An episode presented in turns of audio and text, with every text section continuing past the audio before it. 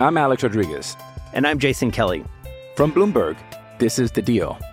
Each week, you'll hear us in conversation with business icons. This show will explore deal making across sports, media, and entertainment. That is a harsh lesson in business. Sports is not uh, as simple you know, I- as bringing a bunch of big names together. I didn't want to do another stomp you out speech. It opened up so many more doors. The show is called The Deal. Listen to The Deal. Listen to The Deal on Spotify.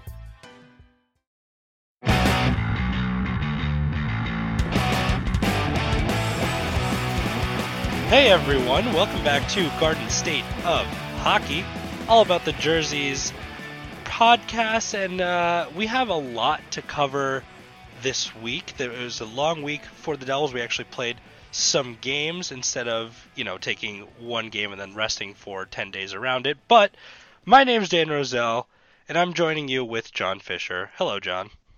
Hi, Dan.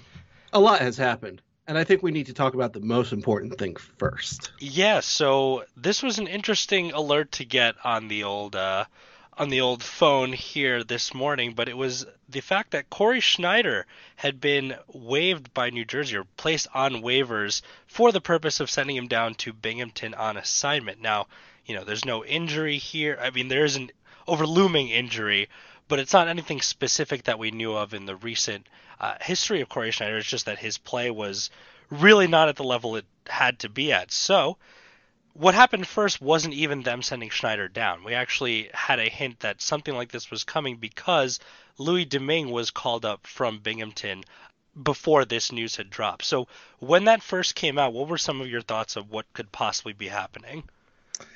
Well, everyone on Twitter, when I say everyone, I say most of the Devils fan base, was concerned about what to do with Schneider. My first thought was, oh dear, I hope Blackwood did not get hurt in Montreal. Mhm.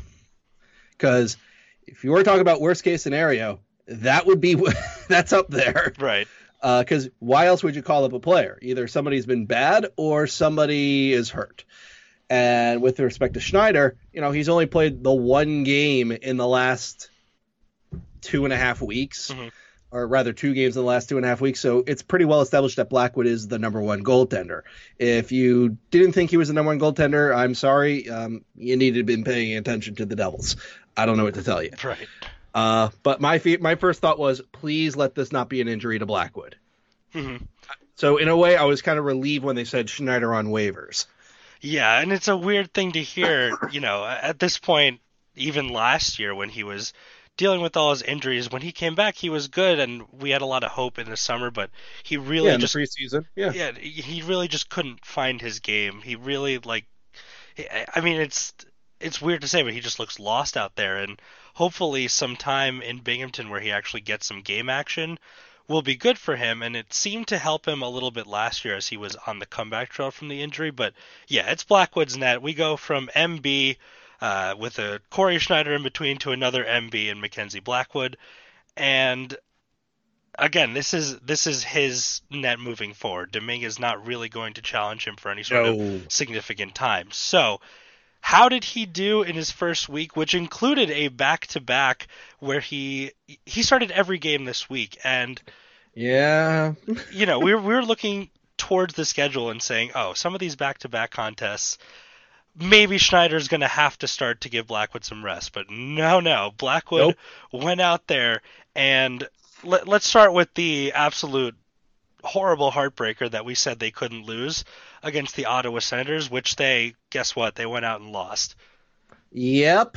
I got to witness this one live at the arena. Oh, so privileged. this was, yeah, the priv- yeah the privilege was nobody's.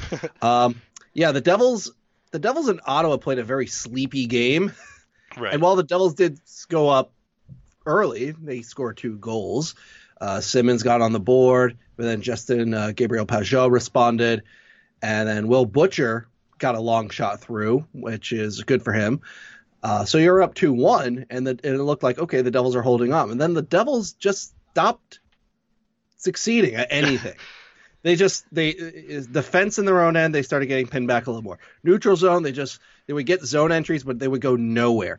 The shots just dropped, and they were playing against Craig Anderson, who, mind you, has had a really bad season so far. Uh, there's a reason why Anders Nilsson, similar to Blackwood and Schneider, why Anders Nilsson has been their number one in Ottawa. Because Anderson, he he he, he ain't it, man. He, he doesn't have it anymore. Mhm. But not that the devil, not that we would have known it from the Devils, since after an 11 shot first period, they took 12 shots for the remainder of the game. Mhm. And as they were doing this, Ottawa was chipping, chipping, chipping away, and Bor- Bor- Borowiecki, I never know how to pronounce this one. Boro, the defenseman, number 74 on Ottawa, gets you an equalizer. Pageau jams jams one in because nobody's covering him at the post, so he had an easy layup. And then Pageau gets the hat trick on an empty netter. The Devils turn a 2 1 lead at the start of the third period and ended it in a 4 2 regulation loss to Ottawa. And that loss sent the Devils to the bottom of the Eastern Conference standings. To say people were upset and disappointed would be an understatement. Mhm.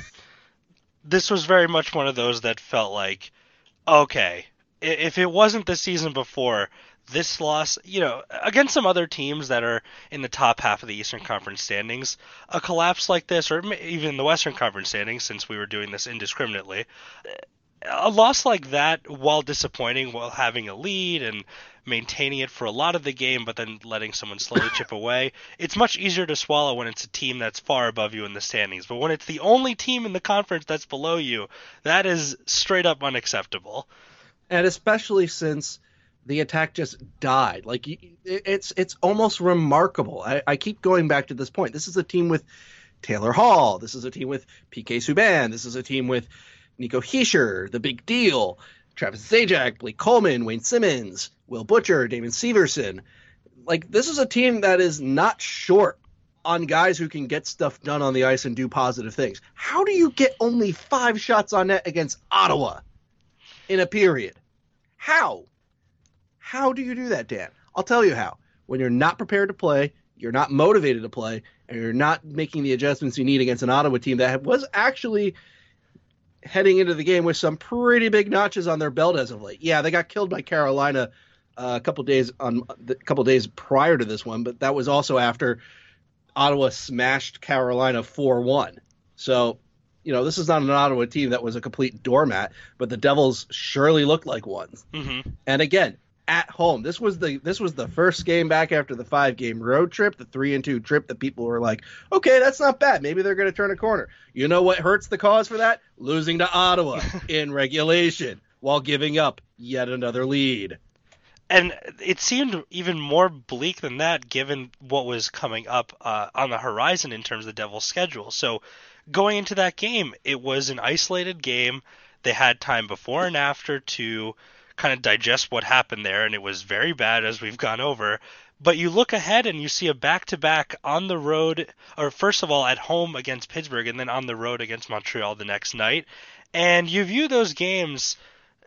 I think Pittsburgh came at probably the best possible time to play them since Crosby is going to be out for an extended period of time, and the Devils do get to see them again this next week. However, it was a bizarre game, but Blackwood essentially just really solidified his spot. He if it wasn't I mean it was solid before, but he got out there and he completely shut the door. And it was a furious rally by the Penguins in the third period. The Devils basically didn't even play that third period and somehow, some way, they held on for an unlikely 2-1 win, but more importantly, an unlikely 2-1 lead hold. You're absolutely right. Blackwood was the star. He was the first star of the game. Now, according to the attending media at the game, and they have this at the game summary at NHL.com, the three stars listed were Mackenzie Blackwood, number one, as you would expect. He made 38 saves out of 39 shots, and he made some absolute stunners uh, against Pittsburgh's uh, dazzling array of offense, which, even without Crosby, they demonstrated that they're more than just Sidney Crosby.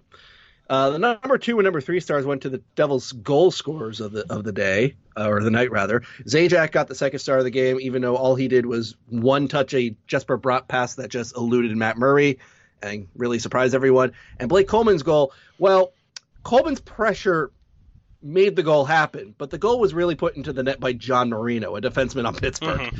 Uh, Coleman took a weak shot as the per- second period was dying. Matt Murray handled the puck like he was carrying a bag of groceries, so the puck was not saved well at all. The rebound was just looming. You got Mar- Marino and Coleman are chasing it. I think Coleman may have stick checked Marino, and Marino just popped it into the net. so, so basic. So they got the two stars, but the other stars of the game, Dan, really should have been Lady Luck yeah. and the concept of physics, because it was pretty much the Mackenzie Blackwood show. As as mentioned, the Devils did not do anything to help their goalie out in the eh, as the game went on. The second period, if you thought five shots against Ottawa was terrible, two, two shots against Pittsburgh, all period. Five shooting attempts, all period in that third period. The Devils conceded 32 shooting attempts. Mackenzie Blackwood didn't what didn't just put on a show; he put on a very long and exhausting show. Yeah. So I mean, full credit to him. He played out of his mind. He played like a stud. He played like a star. Uh, unfortunately, the guys in front of him decided to make it as hard as possible and give them the slimmest of leads to defend. Also, awesome job by uh, all the guys that completely failed to clear the zone three times before Jack Johnson gets the puck from Alex Galchenyuk on the weak side, and Johnson just sort of snipes one under the crossbar over Blackwood. That was the one goal against. Always good to see analytics superstar Jack Johnson uh, get one. I was gonna Never- say if I was gonna pick any player on the Penguins to score, he would probably be the last or second to last person I'd pick. pretty much. But again, thanks to a number of failed zone exits, I think this one got Nikita Gusev uh, benched. He was especially terrible. He had an ex- he had an expected goals for percentage of seven percent. Dan, Ooh. like like below fifty is not good. If you're if you're in single digits, son, get off the ice. And I think after that shift, his, his night was done. You didn't see him after that goal against. Not that any of the other Devil skaters uh, covered themselves in glory that night. That it was really the Blackwood show. The Devils got a very important and much needed win because frankly they all their wins are necessary. It was just done in the worst way possible. Fittingly, this was the first game that I got to recap that was a Devils win this season, and it manages to be the one that most fans just went, "Oh, that was a terrible win." yeah, but it was. terrible or not, they they're at the point where they have to take it any way it comes. Yeah, be- beggars cannot be choosers in this case. Right. So it was it was weird to see that they played markedly worse than a lot of their uh, games that ended up in collapsed leads, but somehow, some way, they managed to steal one, and that had, like you said, everything to do with Blackwood. He Everything. he was the reason they managed to get the full points from this contest and actually feel good going into Montreal the next day instead of okay, we just came off more back-to-back home losses with blown leads.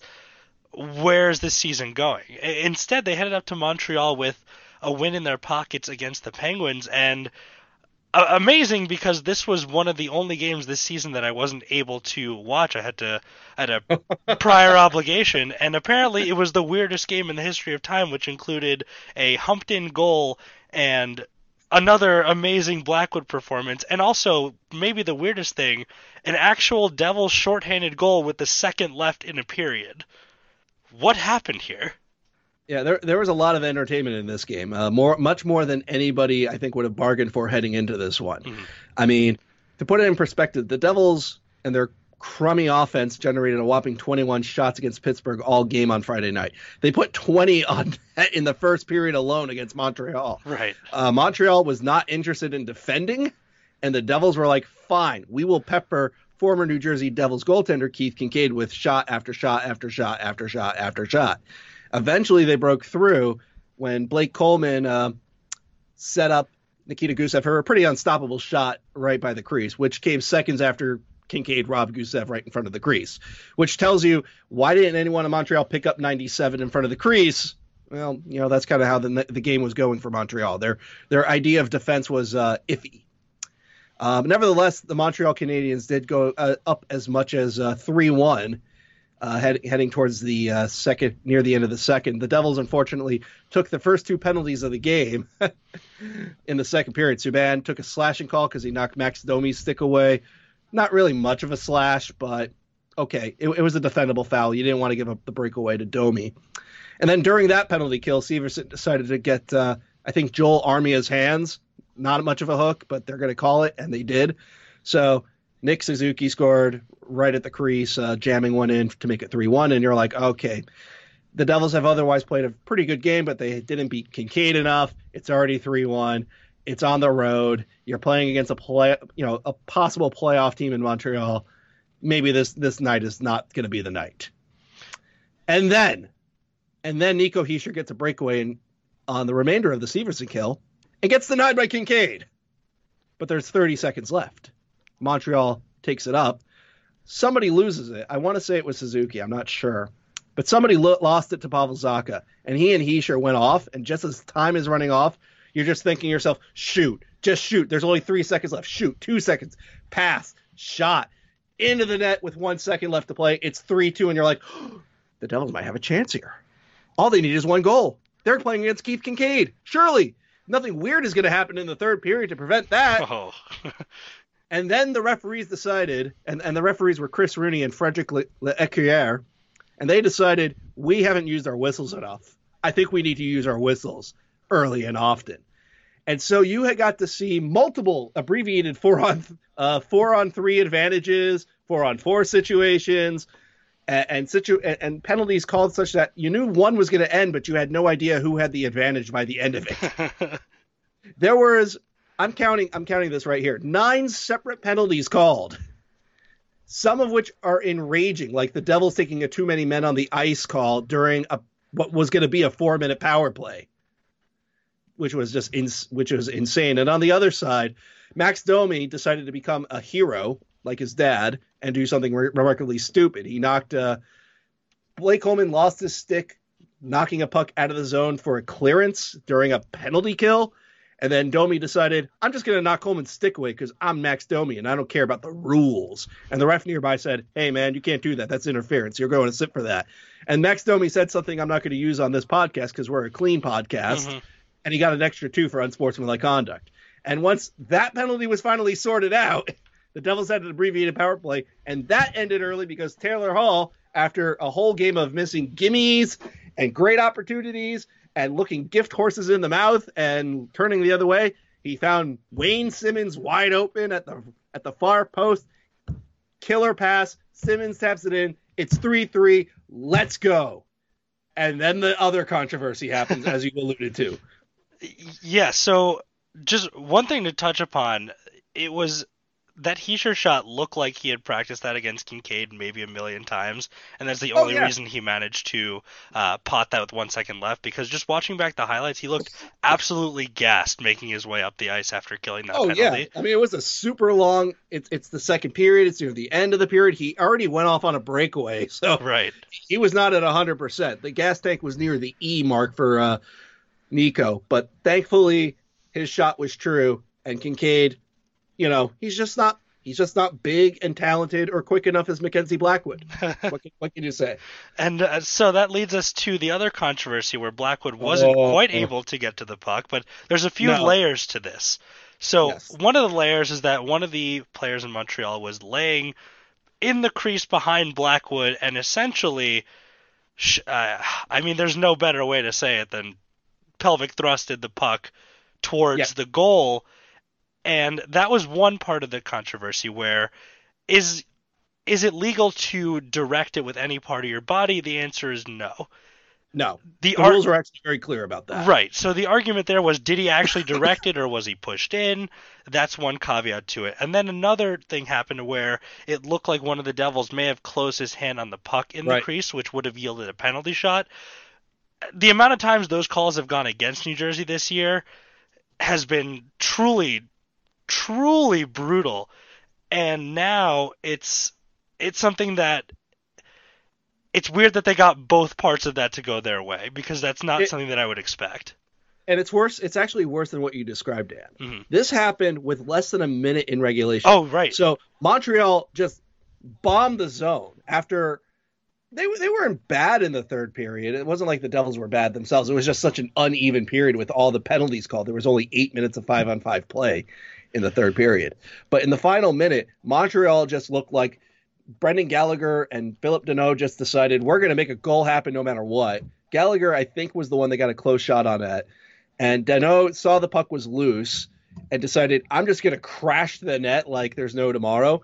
Nico Hischier kind of went with him. Blackwood gets clobbered. Mhm. I don't know. I don't know if Danault was pushed. He might have been. Excuse me. But uh, to your point, the puck was first covered. It looked like Hischier was trying to close his hand on the puck, but clearly that didn't work because the puck got loose. Mhm. And then, as you said, Danault decided to uh, use his uh, thigh, I want to say his right thigh, to just, you know, hump the puck into the net. and initially, the call on the ice was a goal. So that's the big struggle here is that you had to hope that Toronto would look at this and go, all right, did, did you see a hand close on the puck? But if you're going to call it a goal, who care? You're not going to call it back for a penalty shot. You're just going to call the goal.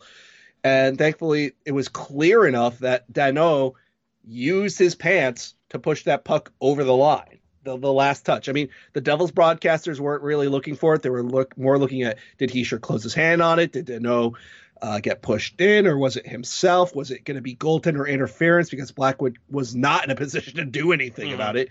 He had bodies on him. Uh, but thankfully, Rule 78.5 uh, I or 1 is makes it very clear. You cannot s- deliberately score a goal with any part of your body that is not the stick. Well, so Doesn't matter if it's your hips, doesn't matter if it's your thighs, it doesn't matter if it's your butt, your calves, your your chest, your arms, your head. If it's deliberate, it ain't a goal. Well, so we've seen calls before where it goes off a player's skate and it looks like they may have directed the puck in with the skate, but Right. those tend to stand Yeah, because you can't if they're not kicking motions. Yeah, you, you those sorts of things you cannot indisputably say, oh, he did that on purpose. Mhm. But in this case, Danault absolutely did this on purpose. Yeah. He saw the puck was on the line and just figured, all right, I got to think back to when I was in middle school and I was starting to get those feelings. Oh my and I was learning how to dance. And I gotta, I just gotta go for it. Just gotta go for the goal. And if I do this, I'm the hero. I, I, they're gonna write about my magic thighs in uh, uh, what, whatever the big paper, the Montreal Gazette. They're gonna write about my magic thighs in the Montreal Gazette. I'm gonna be the hero of the night. No, Danault was not the hero of the night. If anything, he became the goat. about a minute, minute later in the game. Yeah, so it went from heartbreaking potential loss to uh, an overtime, which the Devils have been notoriously bad in. But this time around, something was blessing them on this night because they got a power play in overtime. And, Thanks to Danault hooking Hall and failing at it. and after a frustrating night full of missteps and close calls for Taylor Hall, he managed to get both the game tying and the game winning assist. And that is Taylor Hall in a nutshell, essentially. He can be so frustrating to see him miss these opportunities. It's it's so you can you can tell that he feels the pressure of only having two goals right now, and yet he set up like I said, both the game tying and the game winning goal. Uh, and the game winning goal was scored by Kyle Palmieri, short side on Yep. the power play. Yep. A beauty. That's a classic Kyle Palmieri, but Hall again manages to get two points in one of his most frustrating games of the season, which is again one of the reasons that they have to wait to do their assessment of where the team stands later because if you lose a guy like that who can have a frustrating night as Hall did and yet still manage to put points on the board at important times that's someone you need for any sort of run that you plan on making Right. And also, they did a nice thing on that particular power play. It was a four on three, as you would in overtime. They put Palmieri and Hall on the opposite wings. Mhm. Like they didn't, they, which is, it's also something they were doing a little bit with the Simmonds power play goal. Obviously, it didn't go to Palmieri, it went to Simmonds. But the point is, is that that was something they had success in past seasons, and they finally decided to go back to it, and it worked out very well. To your point, yeah, Hall Hall has more shots than everyone else on the team, so it's not like he's not trying to score. Mhm. It's just maddening because he missed he missed a layup at the side of the net.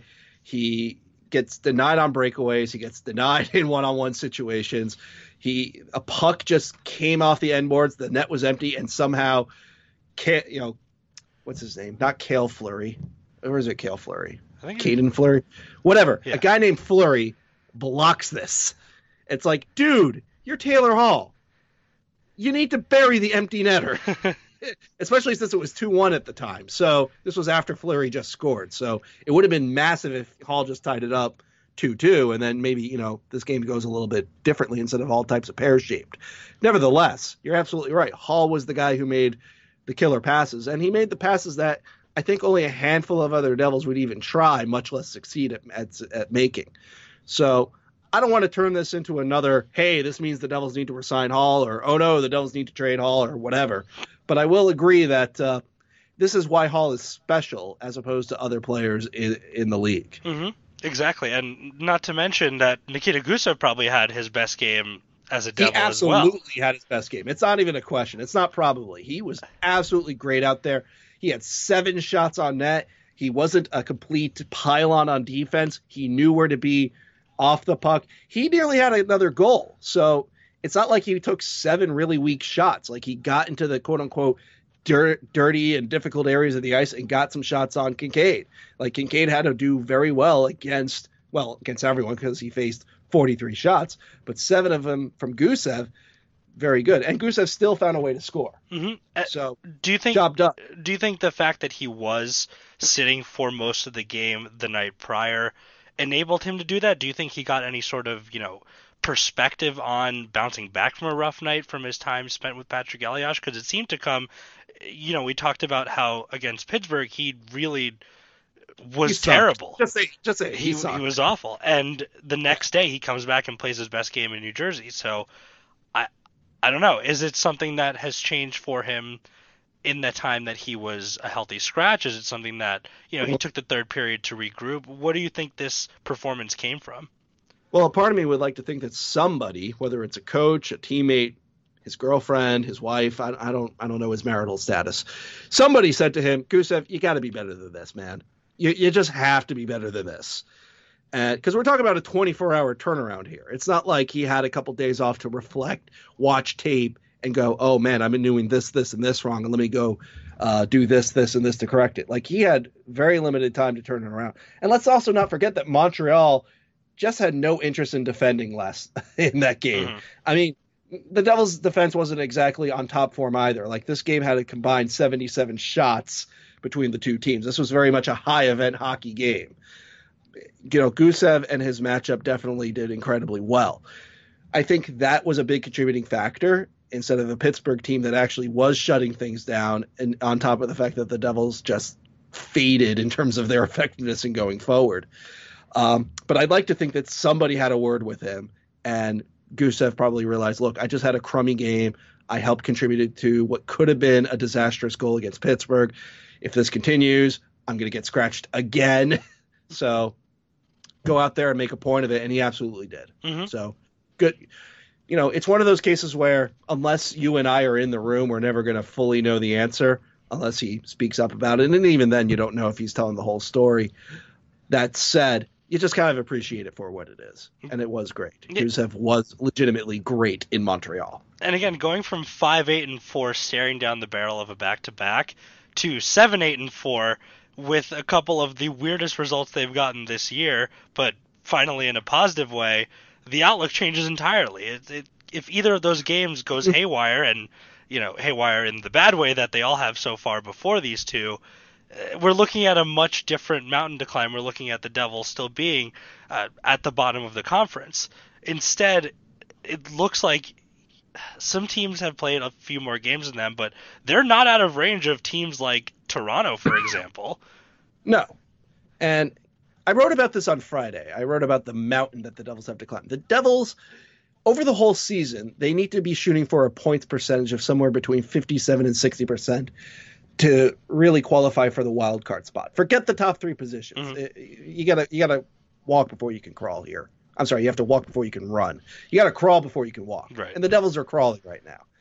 Because yeah, you're they're not at the bottom of the conference, but they're in a three-way tie with um, the Rangers and the Blue Jackets with 18 points, and they're just a point ahead of Ottawa and Detroit.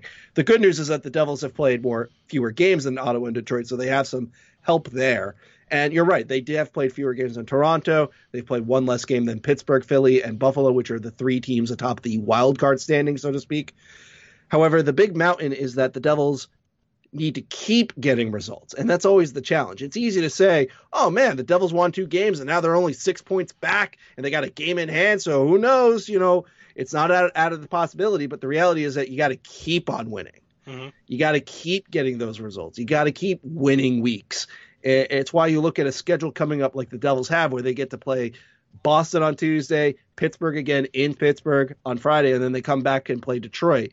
They got to continue to get results out of that. They got to get if they can come out of that with two wins, great. But that's not going to be that's going to be easier said than done. Seeing that a Pittsburgh is probably going to want some revenge, b Boston is really good, and if we learned anything from the Ottawa game this past Wednesday, Mm-hmm. is that you can't trust any opponent in the NHL. So you can't pencil in a W for that Detroit game, even though I would really like to. Yeah. So at this point, it's impossible to really pencil in a W for any Devils game except except against Vancouver. Yeah, except Vancouver. But that being said, this is how progress happens. It's not going to be something where you just have a couple good games and then everything's just all right. It's a lot like losing weight. It's a lot like paying off a debt. It's a lot like working on a big project at work. You got to take into smaller steps, and in the in the sense that if you keep taking progress, progressive steps, you keep making progress, you keep making improvements, you'll eventually get to where you want to be.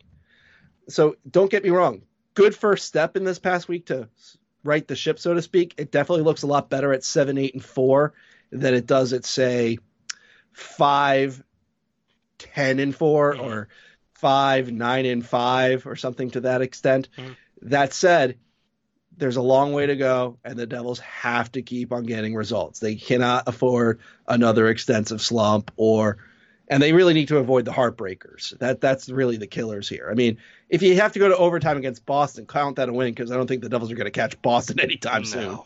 But it's the te- but it's the games against Pittsburgh, the games against Tampa Bay, our hated rivals, Toronto, Buffalo, Philly, Columbus. Those are the games that are pretty much you better win this and win it in regulation because that's your new tiebreaker. Mhm. The first tiebreaker is no longer road. Dan, did you know that? I did not. No, that's why the Devils are ahead of Columbus in the standings right now because they have five regulation wins. That's the first tiebreaker now. It's not regulation and overtime. It's just straight up regulation. Okay. So New Jersey has five, which isn't very much, but Columbus only has three. So Okay. that's why the Devils are ahead. That's why the Devils are not dead last in the division for another week. They are well, they're just ahead of Columbus. But again, you have to take the you have to crawl before you can walk, and then you got to be able to walk before you can run. And the Devils are crawling still, so they got to keep getting the results and get themselves upright, and then they could start making moves on getting past our hated rivals, and then Tampa Bay, and then Toronto, and so on and so forth. Yeah, I think the collective hope is that they've already experienced the worst losses in terms of heartbreak factor that they're going to experience this year because you can pick out any of those games where they blew leads at home and what time they blew the lead and or how they did it, whether they lost in regulation, overtime. You can safely say that seeing a bunch of those games, it feels like the worst may be behind them, but I don't know. With this team, anything's possible, and they find new creative ways to kind of blow it. But I would like to think that the worst possible games are already behind them. I would hope so. Mhm. I really don't want to find out it could be worse. I know it can be worse. You and I can sit here and come up with hypotheticals of really, really, really terrible potential results. Mhm.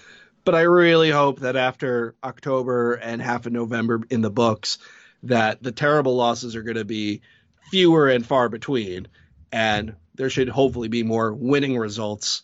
I'd rather I'd rather talk and write about a terrible win like the Pittsburgh game than the Ottawa game. I'll put it that way. Yep, every time. And uh, we'll we'll take a quick break before we field some of your questions here as well. But you're absolutely right. It's just much more pleasant to be around the culture of a winning team. It just seems like everyone is having a better time when the team is winning, and for that to continue to happen, they need to basically look at the entirety of this start to the season and say, how do we avoid blowing leads like we have this year? That is the one focus they should have moving forward. Mm-hmm. And so, yeah, like I said, we'll we'll take a break real quick here just to hear from some of our sponsors, and we'll be right back uh, right after this. I'm Alex Rodriguez. And I'm Jason Kelly. From Bloomberg, this is The Deal. Each week, you'll hear us in conversation with business icons. This show will explore deal making across sports, media, and entertainment. That is a harsh lesson in business. Sports is And, not uh, as you simple know, I- as bringing a bunch of big names together. I didn't want to do another stomp you out speech. It opened up so many more doors. The show is called The Deal. Listen to The Deal. Listen to the deal on Spotify. All right, welcome back. And today, as we had a recording session planned, it is Monday when we're recording this, so we're doing this before the Boston game, which, you know, neither of us seem to have very high hopes for. So we asked you guys for some questions on the All About the Jersey Twitter page. So it looks like some have poured in and some have already answered themselves. Yes. Uh, the first first response was uh, what to do with Cory from Dylan Pescator. And, well, we know the answer right now. I will, instead of just throwing that one to the side, Dad, I will offer this additional point mm-hmm. that a lot of people on Twitter and on All About the Jersey and r r slash Devils and NJDevs.com and Hockey's Future, wherever you go to talk Devils hockey, a lot of people have been talking as if uh, Schneider's career is done. Mm-hmm. And I want to offer this point. Not yet. And I'm not just saying that because I have some incredible high hope for Schneider.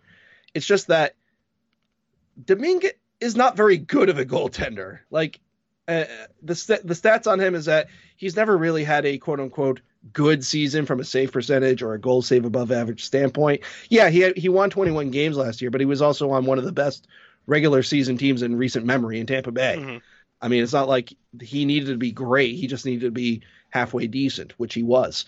So my my point here is that if Domingue, if Domingue rather, is not that good, or Blackwood turns into a pumpkin, or more likely, if either of those guys get hurt, we're going to see Schneider back in New Jersey. Mm-hmm. And so I wouldn't write off his career entirely just yet. Of course, if he gets waived by the time this post, uh, I'm sorry, this show comes out, then you know, well, that's the answer, Dylan. What to do? well, someone else has to deal with it now. It's not it's not our problem anymore. Right, but in order for that to happen, that's the kind of thing where it seems very unlikely that another team would pick him up because they'd have to absorb the entire six million that he would cost them in the NHL. And what's happening now is that basically they're taking a million off of the cap hit because or if he goes to the AHL. In the Devils' ideal world, you know, Blackwood holds the fort in the NHL. In the AHL, Schneider seems like he's thriving and they can afford to they can afford to bring him up without fearing that it'll be an automatic loss whenever he's in the goal. Now, of course, they're going to fear that until he actually gets that elusive win again. But well, we also have to hope the Devils score some goals in front of him. Right, that too. That's that's been an issue that they've had since he's been in New Jersey. Um, and but they don't want to have his large cap hit. They don't want to be spending that kind of money on someone who's playing in the AHL. They would love to see him play his way back, and that's something that is very important to the organization that has invested a lot in Cory Schneider. Clearly, he's a strong, you know, locker room guy. There's a lot of players who talk about him as someone that they respect in the locker room, but from the hockey perspective, you have to produce. And so hopefully this is a wake up call for him to do that. But it is one solution that you and I discussed on the previous podcast in terms of sending him down to Binghamton. And I remember thinking it was probably one of the lesser less desirable options, but it was an option given that like I said, it's very unlikely that another team picks him up off of waivers given the recent history with his play and his cap hit. Right. But again, the, we we cannot we cannot ignore the whole the larger point that uh, the Devils have put all their eggs in the Blackwood basket, and we have to hope that a Blackwood is who he is more like the player that we've seen in the past week, and not what we've seen earlier in the season or what we saw against Calgary. That this is closer to what you're going to get from him, and just as importantly, if Domingue isn't very good or but either guy gets hurt, he'll he'll be back. Mm-hmm. Um, so anyway, so that's what to do with Cory Dylan. Easy enough. that, that's easy enough. Okay, uh, a guy named Antbo said people don't talk about Taylor Hall only having two goals this season. That is a lie because we did talk about that. I, we talked about it a lot at last show. So I don't feel like we need to keep talking about it. No, and definitely people talk about the fact that he only has two goals this Yeah. season. Everyone's Yeah, talking about it. Yeah, fa- fans in general are very frustrated with Taylor Hall. And not just And- and Devils again- fans, other fans who wanted to trade for him potentially, they look and Yeah. say, well, maybe this isn't as appealing if the guy only has two goals this year. Yeah, or or worse, it's like, wait a minute. So you don't want to buy him when he's cold. You want to buy him when he's hot. Right. Anyway, so there we go. Good. So Anpo, people are talking. I have a feeling that may have been sarcasm, but whatever. All right. Here here here's a fun question to to your point about how people feel better after wins. Alexander Barrett asked, "Is it Tuesday?" hmm And he's referencing the uh, the Instagram story from PK Subban, I assume. Yeah. So Okay. after the game, he, he turns to Halsey because PK Subban is a wizard at uh, nicknames. He turns to Halsey and says, "Hey, what day is it?" And Taylor Hall's just like, "Is it Tuesday?" S- Subban's like, "Nah, it's Saturday." And, and Hall turns back and goes, "Can we? You got to record, re-record that." And Subban's like, "Nah," and Simmonds is like, "Nah." And then Subban just says, "We're in the mix," and then that's the end of the video. I, I really can't tell if people are annoyed by it or they're just, you know, it, it obviously they're tired from the game and they're getting on this flight, but I I can't. It seemed like Simmonds and It Hall like weren't much those- up to talking. It, it sounds like one of those goofy in jokes that if you were there, you'd, you'd find it funny. Mhm. But thanks to the social media, now the world knows, and we think it's just plain goofy that Taylor Hall doesn't know what day it is. Yeah. Anyway, so so Dan, is it Tuesday? Well, currently, no. No, it's Monday, you fool. But- We're recording on Monday. We said so earlier. But will it be very soon? Also, Yes. yes. yes, Tuesday will eventually come, and Tuesday, this coming Tuesday brings a game against Boston. So I'd rather it not be Tuesday anytime soon, even though it will be, because any matchup against Boston kind of scares me a lot. Patrice Patrice Bergeron is apparently a game time decision, which of course means nothing when the show gets out. But Oh, you know, so just Marchand and Pastrnak will then have as many goals as the Devils do. yeah. As a quick aside, I did ask uh, through the All About the Jersey blog account, well, how will people react to Brad Marchand since it's been some time since he elbowed Marcus Johansson in the head. But most Devil fans, at least that responded to the account, have told me that they're going to boo, whether or not they're going to be at the arena or at home booing their television. They're going to boo Brad Marchand. Mhm. I cannot say I blame them. Well, no, He, he's a very hateable hockey player. it makes sense, but it doesn't mean that you know you can boo him all you want. He's still likely gonna score. Yeah, yeah. Mar- Marchand has proven many times that you can punch this man, you could boo him, you could insult his mom, you could, you could tell him that you're five foot eleven but six foot one lying down, um, you know, because of his big fat nose. He'll come right after you and lick he's you. gonna score. He's gonna score two goals and annoy the hell out of you, and you're gonna sit there and go, "Why? Why did it have to be him?" Well, yeah, he's gonna he's gonna lick your whole face and then he's gonna dish it off to Pastrnak on the power play and he's gonna score. That's just Yeah. things I've seen too many times living in Boston this year. But again, that's happening on Tuesday, which brings us back to the original question. No, it is not yet Tuesday. Uh, thanks for the memes. Yeah. All right. So here's here's a good question. Not that the is it Tuesday question wasn't good, Whoa. but this one is good. Okay. This this is an interesting one. It actually picks your brain a little bit. It comes from a fellow who calls themselves Bolt Gang. Uh, a quick look at his Twitter, uh, his or her Twitter page, uh, makes it very clear that they support the San Diego Chargers. Hmm. That's the Bolt. Not, they're not Tampa Bay fans that were just responding to the show because they're closet Devil fans that don't want to admit that they support the Devils. Hey, This is a Chargers fan. if they are, hey, we welcome you. It's fine. Yeah, of course. Come out of the closet, support the Devils. Anyway, we have more cups than Tampa Bay. Anyway,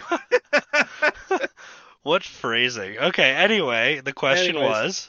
the question is, could you rank our defensemen in order of who's doing the best this season? Ooh. There are there are eight defensemen, Dan. I want to hear your rankings first.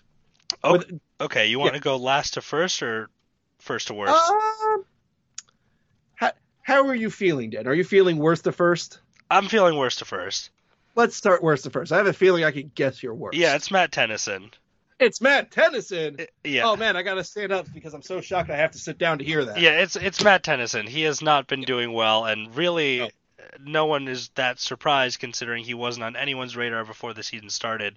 In fact, he wasn't on anyone's radar when he went far into training camp, and then continued to not be on anyone's radar until there were some injuries that piled up, and then he ended up getting a lot more minutes than he should be getting on a regular basis. So he's my worst. Okay. Okay. Then I feel like you could interchangeably put Mueller and Carrick next. Hmm. Okay.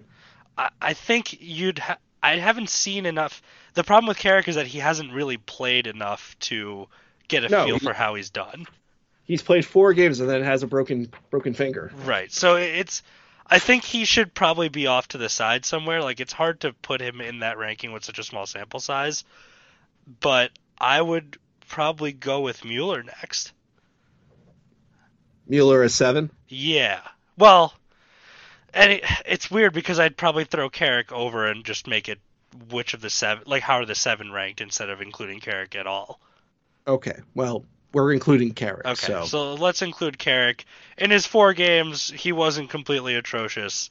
I'd put him at six, but caveat a small sample size, and Mueller at seven. All right. So who who's your fifth defenseman? Oh God, it's I don't like Severson probably. Mm. He's had a weirdly uncharacteristic year because he had just Mhm. started producing points in the last couple seasons, but this year he seems to not have found that level of success again yet. Okay. This is this is probably easier to do first to worst because it's easier for me to remember who's been doing very well, including a guy that's about to come back, fortunately for New Jersey. Okay. Well, there's four spots left. So who's number four, Dan? Uh, Andy Greene. Okay, the captain. Yes, the captain makes an appearance because he still eats a ton of penalty kill minutes, and the Devils have been wildly undisciplined in these opening 20 ish games. So, I wouldn't call them wildly undisciplined. Uh, Okay. I don't think they're a top ten shorthanded team. for pockets of time, they've been wildly undisciplined. Well, yeah, but the, every every team's going to have nights like the Montreal game, for example. Mhm. You know where the referees just kind of go out of control and call makeup call after makeup call after makeup call. Mhm. But okay, Greene at four.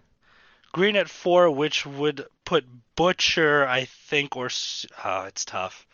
Mm. Uh, it's it's it's a hard one to call because I feel like these two have kind of traded off, but Butcher and Subban would be my two and three, so Butcher at three and Subban at two. probably, Probably okay. probably. So by the process of elimination, Dan, who is your number one defenseman? yeah, my number one defenseman, Sami Vatanen.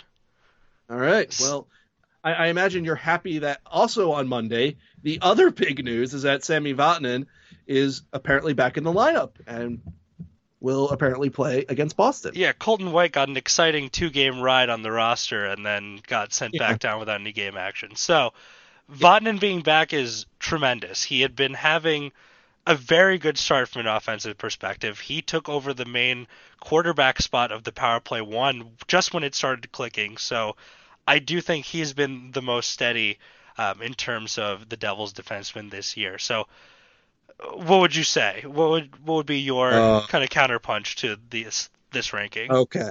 All right. Well, my list is a little different than yours. I, you probably heard some noises in the background. I was actually writing down your list to make sure that I understood it correctly and I could respond and point out what is correct and what is not correct. okay. All right, I'm not going to John McLaughlin you and just start yelling wrong uh, after your list. Anyway, I'll do worst to first. You know, same as you. Mhm. Tennyson is absolutely the worst defenseman on the New Jersey Devils. He actually does not play a lot, but when he does play, he's usually in his own end of the rink, Mhm. and he has been torched many, many, many, many times. Um, I've written about this recently at all about the jersey about how analytics, metrics, stats, stats in general, any type of stat, they represent a macro view of a player. And what tends to happen is that, you know, because we pay attention to games and stuff, we tend to really overemphasize micro events. Like this guy got burnt that one time. That means he's a terrible defenseman Mhm. or he can't clear the puck. So he's bad at zone exits. Whereas the macro stats will really tell us if somebody's really doing well this season. Tennyson is not. Tennyson is playing like a defenseman from last season. His Corsi for percentage is 42%. His expected goals percent is just below 43%. Whenever he steps on the ice, the other team is attacking a lot, and the Devils are not. Mhm. The whole point of playing defense is not to play a lot of defense. Tennyson does. He's number 8 Mhm. Number seven. Now, this is a little unfair because, as you said, it's a small sample size, but I have to put Carrick in this spot because he has been horrendous in his four games of action Mm. so far this season. Uh, I was hoping for a little bit more because he was, you know, he's really more of the depth defenseman. He's your number six, number seven guy. Um, he's a right-sided defenseman, so you know you could you would have liked to have seen him uh, be present to uh, provide balance in case anything happened to Severson, Subban, or I don't know, Sami Vatanen. But Carrick broke his finger first. So, but when he did play so far this season, it has been heinous. It has been abysmal. Hmm. It's been on the. It's been levels as bad as Tennyson. Yeah, So he's my number seven. it's just harder to tell with him, but I can see where you're coming from. All right. Here's a here's a fun number six, Dan. Ooh, Will Butcher. ooh, okay. Will Butcher last season was statistically the best defenseman on the team, and it was very, very apparent. He was doing great next to Ben Lovejoy, and he continued to do great even away from Ben Lovejoy. So here I'm thinking, and maybe you're thinking, and CJ was definitely thinking, and many other Devils fans are thinking is, all right, Butcher's going to be a solid top four guy. Maybe you pair him next to Subban. Maybe you pair him with Severson. Maybe you pair him with Vatanen. You know, give him big minutes. You know, he's ready for big minutes. Well, he's averaging 16 and 40, 16 minutes and 45 seconds in five and five play. And whenever he's on the ice, he's getting pinned back a lot. Hmm.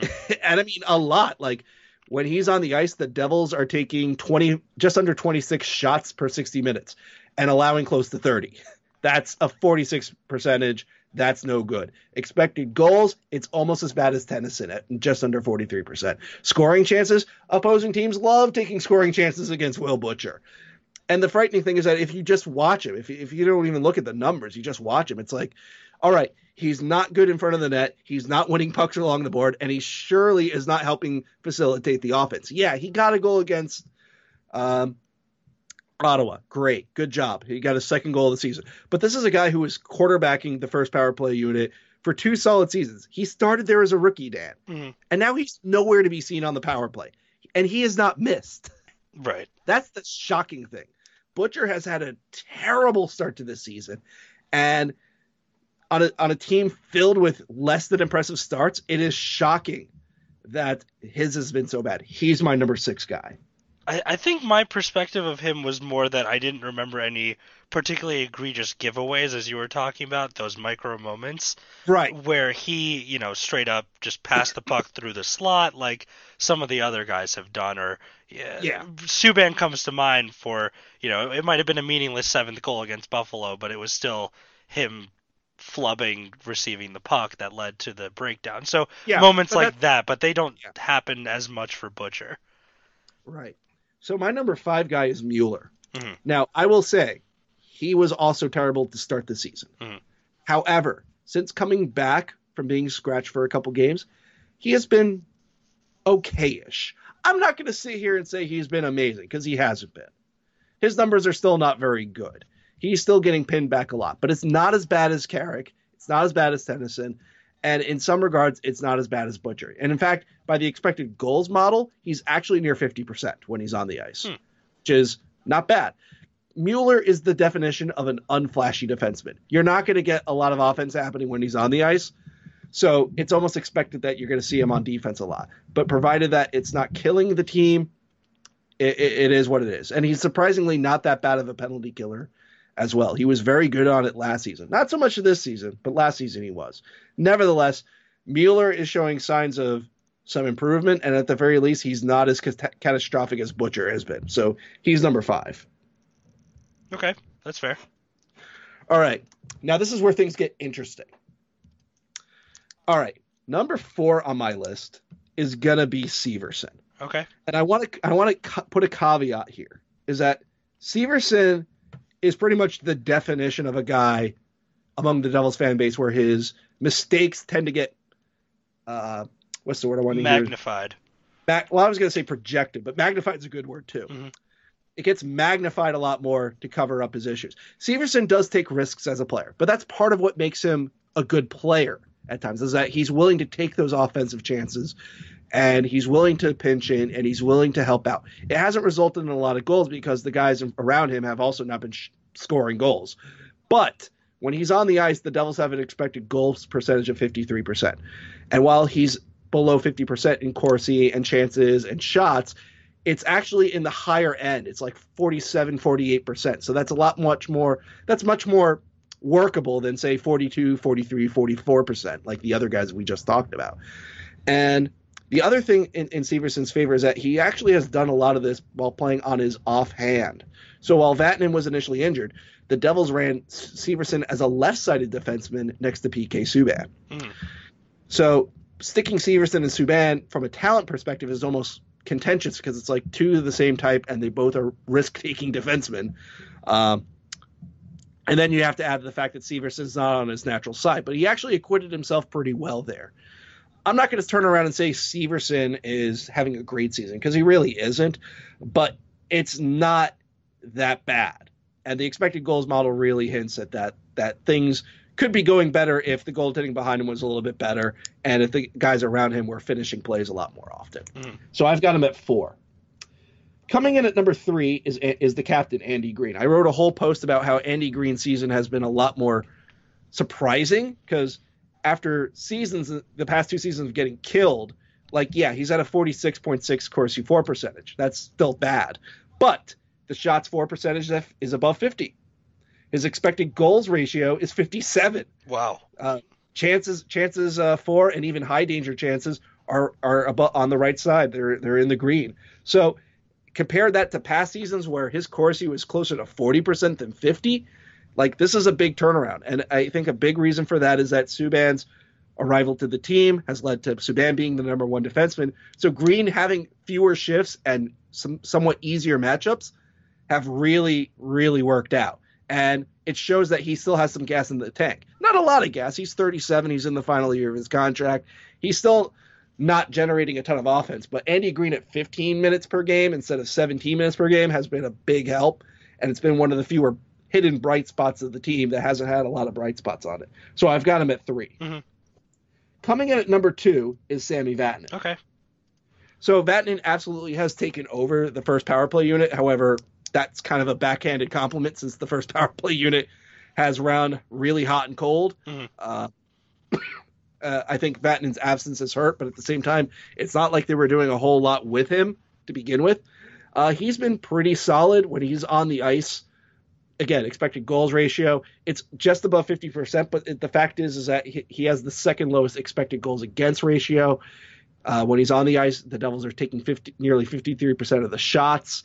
Um, there's more offensive opportunities. Vatanen has been a very solid hand, and the fact that uh, you can almost swap Greene and Vatanen if you really want to, but I think Vatanen's production has helped him out in this regard. So I've got him at two, which means my number one defenseman is the guy I wrote about at length on Monday, PK Subban, Mhm. who's had a really, really solid profile. Yeah, the points aren't there.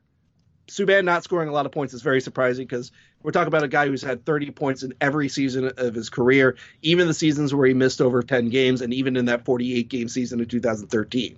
And he's on pace for 21 right now. But that's the fault of the guys around him.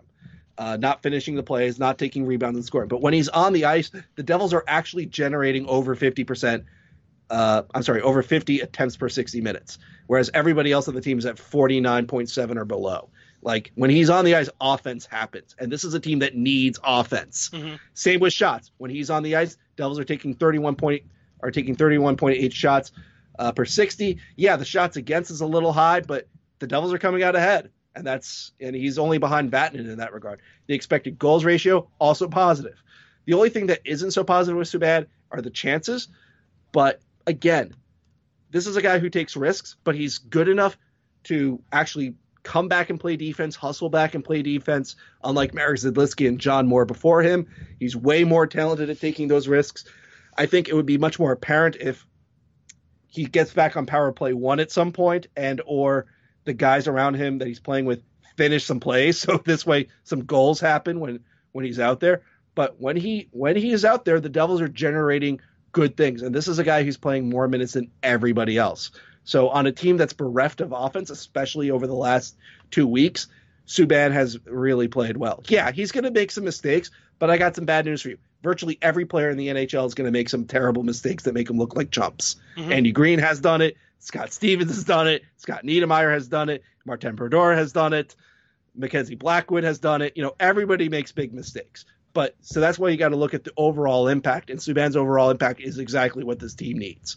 Hmm And that's exactly why they trade for him. Like, if we made this list and he wasn't at least within the top three, then I would consider that a failed trade. It would somewhere Yeah. that they got him for this exact reason to be not just a top four guy, but a top two guy in Yeah. a team that was bereft of them. And really, so far, he has, you know, he's performed.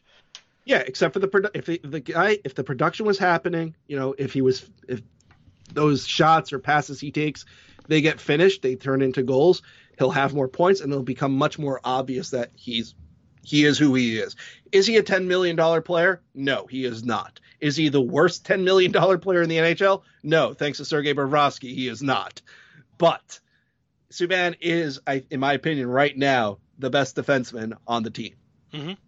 Okay, that's So thank so thank you Bolt Gang for the uh for the inspiring question because this was good.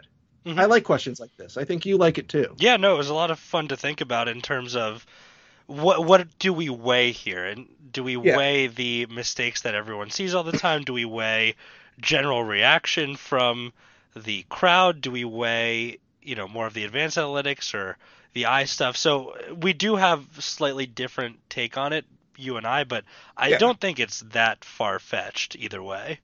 No, and, and to be fair, we're nine, 19 games into the season. I'm sure if Bolt Gang or somebody else asks this question in say February, we're going to have probably a very different list. Mhm. Okay, Tennyson may still end up at last, but for all we know, maybe Severson improves, or Greene gets worse, or Subban gets better, or you know Butcher turns his season around, which would be a fantastic thing for this team. Mhm.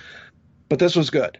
I mean, the existence of Tennyson is one of the reasons I curse Ty Smith's age every time I think about it. Well, Wouldn't it be nice if he was Ty the had- available call we up? discussed this to death. We discussed this to death back in September. He had his chances Of in course. preseason, and he didn't take advantage. Yeah, I just hope he's watching this season and thinking, man, they put this guy on the roster over me. I must have screwed up real bad at training camp. Yep. So hopefully he gets a little motivated there. Um, okay, yeah, that brings us kind of to the end of the questions for the day, and that's what I've got. We've talked about Schneider's demotion. Hopefully, we'll see him uh, back and much better when he does come back. Talked about the last couple weeks in, or the last week in games. Do you want to do a quick look ahead before we wrap up? Absolutely. So, as we've discussed many times and alluded to, the dreaded Boston Bruins are coming to the Rock on the 19th. Yes, Boston may have had some struggles as of late, but Boston's really good. And the Devils have not matched up well against them for seemingly several years now. So, confidence is still at a at a low for this one. On Friday, the Devils will head to the Paint Can in Pittsburgh, Pennsylvania to take on the Penguins. They Mackenzie Blackwood was reasons A, B, C, D, E, F, G, H, and I as far as why, how the Devils won that game. I'm sure the Penguins are going to want to do a lot better in front of their home fans. So we'll see how that one goes. But the Devils truly do have the the Penguins number since the 2017-2018 season. They've won seven out of nine games against them, um, and counting.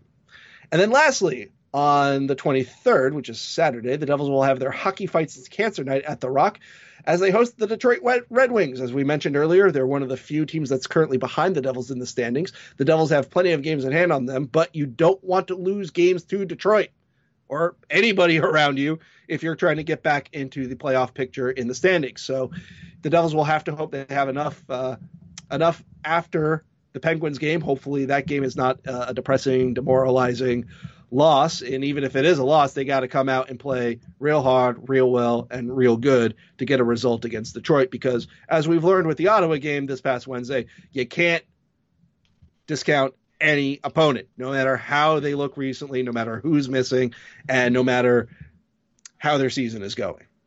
Mm-hmm. Definitely, definitely an accurate statement there. Just given the results from the last couple of weeks and really this season as a whole for New Jersey, it's again one of those moments where you look at the Montreal game and say, is this the moment where it kind of turns around? Is this the galvanizing game that will kind of get them back on track? It remains to be seen, but the first step is to have another positive week. Just keep building positive weeks on positive weeks. You know, Yep. no one's expecting them to go out and sweep all these teams, but like you said, two wins would be a pretty good outlook moving forward from these three games. Absolutely. And again, that Montreal game did have some other firsts that we missed. For example, the Hischier goal was the team's first shorthanded goal of the season. That was the first that Montreal had allowed as well. Yes, and Mon- and Palmieri's goal was the first overtime goal that the Devils have scored.